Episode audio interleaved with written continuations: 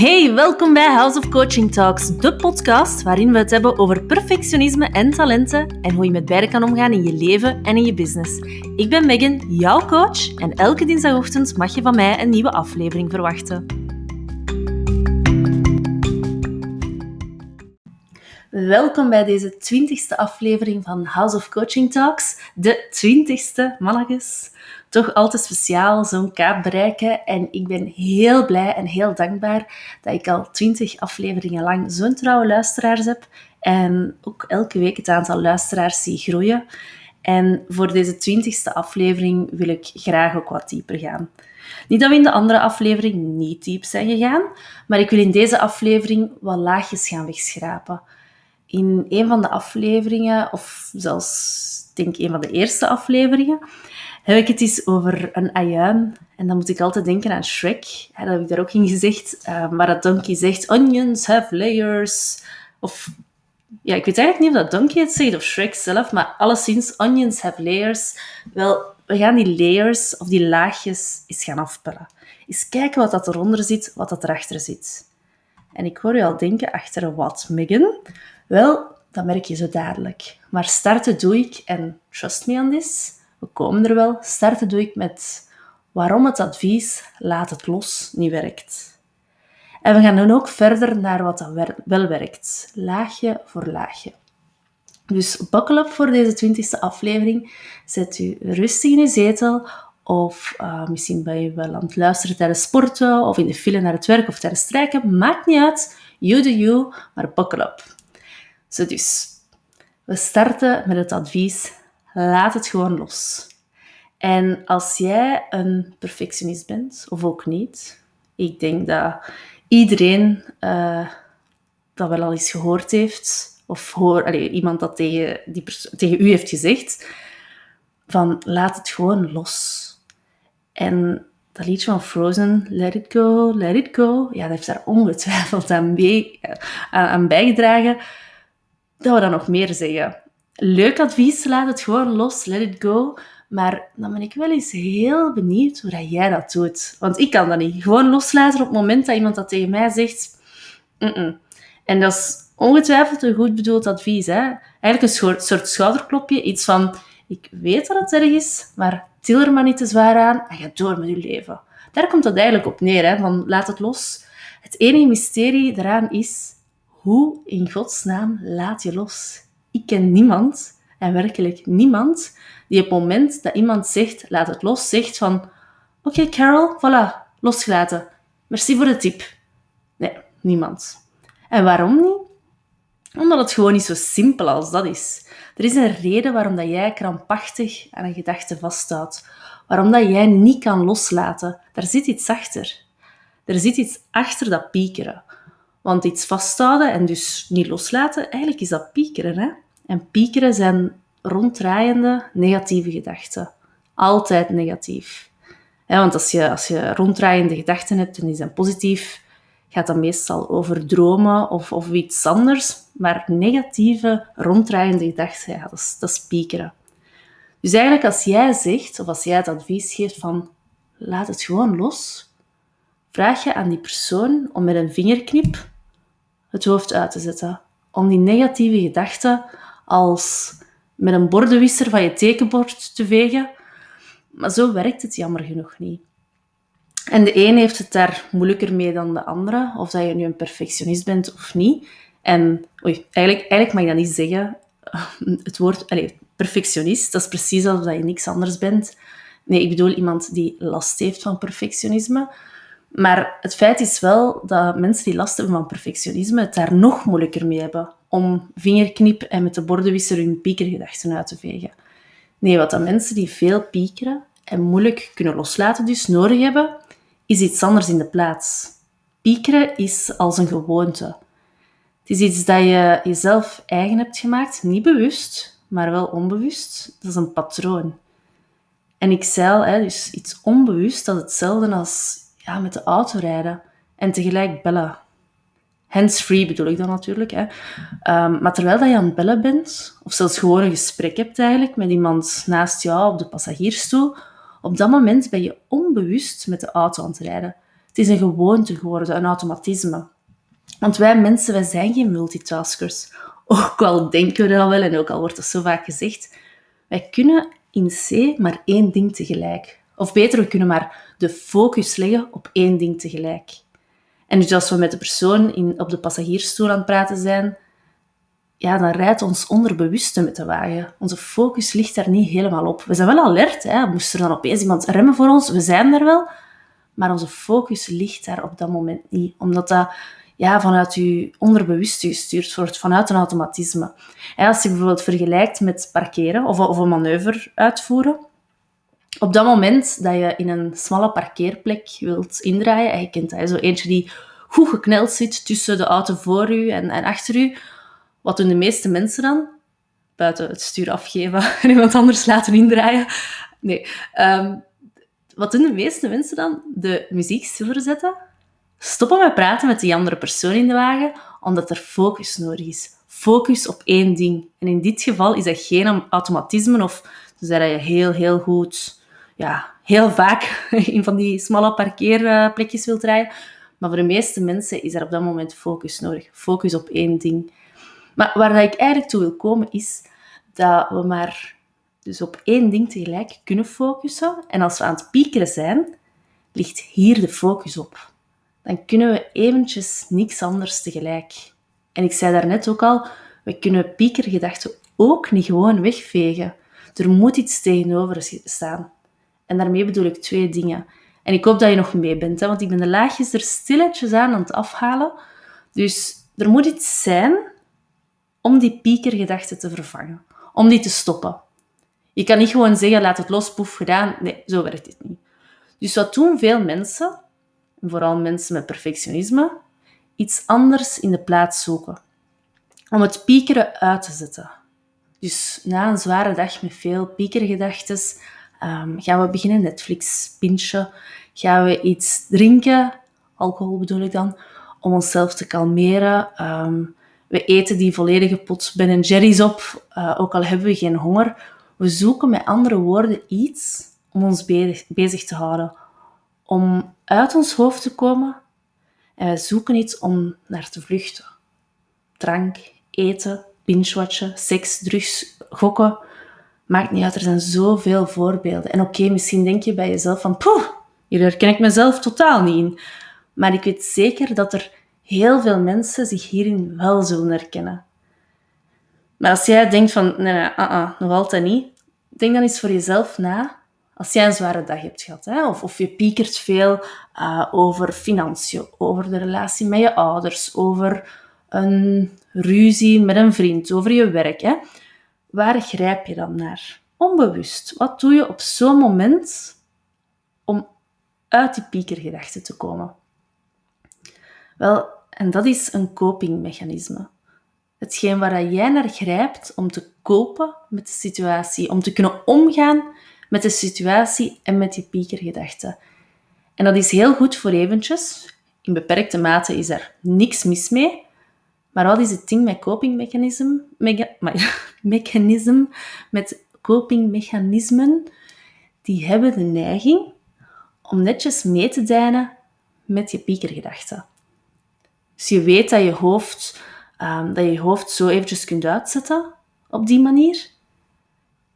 En de volgende keer nog eens en meer en meer. En ja, als je piekert, weet je dat die copingmechanismen er zijn.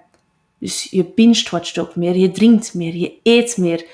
Je krijgt misschien soms zelfs vreedbuien, omdat het je helpt om te dealen met de situatie en met de stress. Je weet dat die copingmechanismen er toch zijn. Maar wat dat wij eigenlijk willen, is gewoon die piekergedachten loslaten, let it go. Maar loslaten werkt dus niet zo gemakkelijk. Dus zoeken we naar een strategie, een copingstrategie, om de stress die piekergedachten opleveren, terug draaglijk te maken. Een vluchtstrategie dus eigenlijk op het moment dat het eigenlijk al te laat is. En de vraag is dan natuurlijk, als loslaten niet gewoon met een vingerknip werkt en die copingstrategie niet de goede manier is, ja, hoe doe ik het dan wel? En dat antwoord is niet zo eenvoudig. Daar is heel wat practice voor nodig. Maar ik licht al graag een tipje van de sluier toe. De sleutel om om te gaan met piekergedachten, met zelftwijfel, met zelfvertrouwen, met vertrouwen dat het wel goed komt, is zelfliefde. Ja, oké, Megan, bye, hoor ik wel zeggen. Nee, wacht, voordat je gaat lopen, let me explain. Zelfliefde is voor heel veel mensen iets fluffy. Te zacht, te vrouwelijk, te bleh. Zelfliefde, wat is dat nu weer al? En vooral mensen die een hele harde buitenkant hebben, of tonen naar de buitenwereld, mensen die altijd maar doorgaan, die onbreekbaar lijken, dat zijn mensen die gruwelen bij het woord zelfliefde. Of, langs de andere kant heb je ook mensen, en kijk maar of dat je je in een van beide herkent, die bang zijn voor het woord zelfliefde. Die stellen zichzelf dan een vraag van, ja, als ik mezelf graag zie, is dat dan niet egoïstisch? Is dat dan niet narcistisch? Is dat dan niet egocentrisch? Ik zelf behoor tot de eerste categorie. Nee, ik behoorde tot de eerste categorie. Want intussen preach ik zelfliefde. Nee, ik vond zelfliefde te fluffy, te zacht, te flauw. But boy, did I had it wrong. Die zelfliefde, dat is de sleutel. Het is de sleutel tot het stoppen van je piekergedachten. Tot het vinden van het vertrouwen in jezelf en het vertrouwen dat jij een situatie aan kan. Tot het durven in opstand komen tegen jouw tyrannieke baas. Tot het durven voor jezelf kiezen, jezelf op de eerste plaats zetten. En daar is niks egoïstisch aan. En al zeker niks fluffy. En wat zien we bij piekergedachten? Die gaan bijna altijd om iemand anders. Wat gaan ze denken? Wat als ik mijn financiën niet rondkrijg? Wat gaan ze dan denken? Als ik niet naar de voetbal van mijn zoon ga, dan gaan ze mij vast een slechte moeder vinden. Als ik die taak niet voor het einde van de dag rondkrijg, ondanks dat ik mentaal compleet op- en uitgeput ben, wat gaat er dan niet gebeuren? En oké, misschien gaat het niet altijd over de blik van de ander, van wat gaan ze denken, maar ook in functie van een ander werken of zijn. Eigenlijk, ja, jezelf op de tweede plaats zetten. Dus achter een ander of achter een ander. Maar weet je, people come and go. En sommigen zijn er ook voor het leven. Maar weet je wie dat gegarandeerd tot het einde van jouw dagen bij jou zal zijn? Ja, jij. Yeah. Dus waarom zou je dan niet voor jezelf gaan zorgen? Zorgen dat je je eigen beste vriendin of vriend bent. Dat je zorgt dat je tevreden bent. Dat je zowel fysiek als mentaal je best mogelijke binnen jouw mogelijkheden zelf bent. En jezelf daarbij dus ook graag ziet. Ondanks alles. Ondanks die coronakilo die is blijven hangen. Ondanks die grijze haren die komen tonen. Ondanks dat je ouder wordt. Ondanks het parcours dat je hebt afgelegd en dat je misschien niet tevreden over bent. Ondanks dat je niet het gezicht van Beyoncé hebt. Ondanks alles. En om dus even terug te gaan naar die piekergedachten. Wat is de sleutel om die piekergedachten los te laten? Niet het goed bedoelde advies met de vingerknip van laat het gewoon los. Niet de copingstrategie die je van stress toepast nadat er zo'n stressmoment is gebeurd of geweest. Wel iets in de plaats zetten. Iets om in de plaats te zetten van die piekergedachten op het moment dat ze daar zijn. En in die plaats zet je zelfliefde. Want vanuit zelfliefde kiemt alles. Zelfvertrouwen, lef, moed, tevredenheid, alles. Maar zelfliefde kweken, of nee, die terugvinden, want dat zit hier nu, dat gebeurt niet vanzelf. Je hebt de gewoonte nodig om piekergedachten te vervangen met zelfliefde, om eigenlijk te bestrijden met zelfliefde. En wat is nu het ding met gewoontes? Die hebben tijd nodig om te slijten, om een automatisme te worden. En een automatisme of een gewoonte, daarvan is bewezen dat het gemiddeld 66 dagen nodig heeft om te slijten, om in te slijten, om in te bakken of ingebakken te worden, om het je eigen te maken. Denk maar eens terug aan de autorijden van daarnet, terwijl dat je aan het praten bent. Bij elke keer dat je moet denken, of dat je moet remmen, denk je ook niet van oké, en nu voet opheffen, naar het midden brengen, naar beneden duwen. En als ik te veel afrem, terugschakelen, dus aan linkervoet gebruiken om de koppeling in te duwen. Nee, God, het zou zo vermoeiend zijn. Nee, dat is gewoon een gewoonte. Je doet dat nu op automatisch piloot. En dat is zelfliefde, dus om dat je eigen te maken, dat is eigenlijk hetzelfde principe. Dat is een gewoonte. Een gewoonte die je misschien hebt afgeleerd, je bent kwijtgeraakt. Maar door hierop te trainen, en minstens, of gemiddeld 66 dagen, kan jij ook terug die zelfliefde je eigen maken. En zelfliefde als wapen gebruiken tegen piekergedachten, tegen weinig zelfvertrouwen, tegen controledraging, tegen in overdrive gaan. Jezelf gewoon altijd, en nu zeg ik weer al gewoon, maar het is niet zo gewoon, maar jezelf op de eerste plaats zetten. En in mijn perfectionisme-traject begeleid ik jou hier heel graag in, om samen die gewoonte te laten inslijten. En die info kan je allemaal terugvinden, allemaal rustig nalezen op mijn website houseofcoaching.be of via Instagram op @houseofcoaching.be. En via beide kanalen kan je ook een gratis kennismakingsgesprek inboeken om eens te kijken of die coaching wel iets voor jou is. Maar ik wil je natuurlijk nu ook al graag een tool meegeven om alvast aan de slag te gaan, om alvast die eerste stappen te zetten. En daarvoor gaan we werken met een anker. En wat is een anker? Een anker is eigenlijk een object. Iets dat je bij jou hebt om je te helpen herinneren aan die zelfliefde. En dat is dan bijvoorbeeld top of mind, een klein pingpongballetje, een balpen, een edelsteen, maakt niet uit, je kiest iets, volledig intuïtief, dat moet totaal geen steek houden, of hoe zeg je dat? Denk er niet te lang bij na, neem gewoon iets en dat is jouw anker.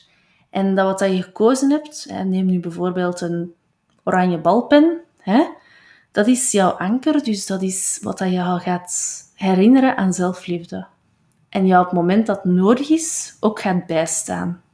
Dus stel je eventjes voor, om een voorbeeld te geven, je hebt een vervelend gesprek met je baas. Of als je je eigen baas bent met iemand anders. Een vervelend gesprek dus. En op zo'n momenten kan je je anker erbij nemen. Die oranje balpen bijvoorbeeld, of je hebt die in je broekzak, die balpen is daar, om jou te herinneren aan je eigen kracht, aan die zelfliefde, aan het feit dat jij wel dit gesprek kan, dat jij wel het recht hebt om dit gesprek aan te gaan en dat je de moed en het lef vindt om dit gesprek aan te pakken en ook te geloven in jezelf, in dat zelfvertrouwen. Vanuit zelfliefde komt alles, zoals ik al zei. En als je ook, bijvoorbeeld, een ander voorbeeld, als je bijvoorbeeld altijd maar aan het doorgaan bent. Dag en nacht aan het werken. Geen tijd nemen voor jezelf, gewoon altijd maar aan het doorwerken. Neem zo'n voorbeeld. Dan kan je bijvoorbeeld die oranje balpen, jouw anker, jouw reminder voor zelfliefde, dan kan je die in zicht leggen. Neem die dan mee naar jouw bureau. En op zo'n momenten dat je voelt van, mijn lichaam is aan het tegenpruttelen, maar ik moet van mezelf doorgaan. Grijp daar dan naar. Kijk daarnaar om je te doen herinneren dat je rust nodig hebt. Dat lief zijn voor jezelf je veel verder zal brengen dan altijd maar doorgaan. En het anker dat jij uitkiest, is dus eigenlijk jouw geheugensteuntje, jouw reminder voor moeilijke situaties.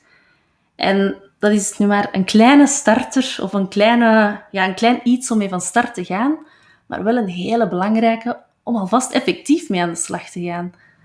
En wil je meer weten over die perfectionisme-coaching, hoe je die zelfliefde kan terugvinden en waarom dat zo'n belangrijk middel is tegen perfectionisme, tegen weinig zelfvertrouwen, tegen controledrang, tegen bevestigingsdrang en noem maar op.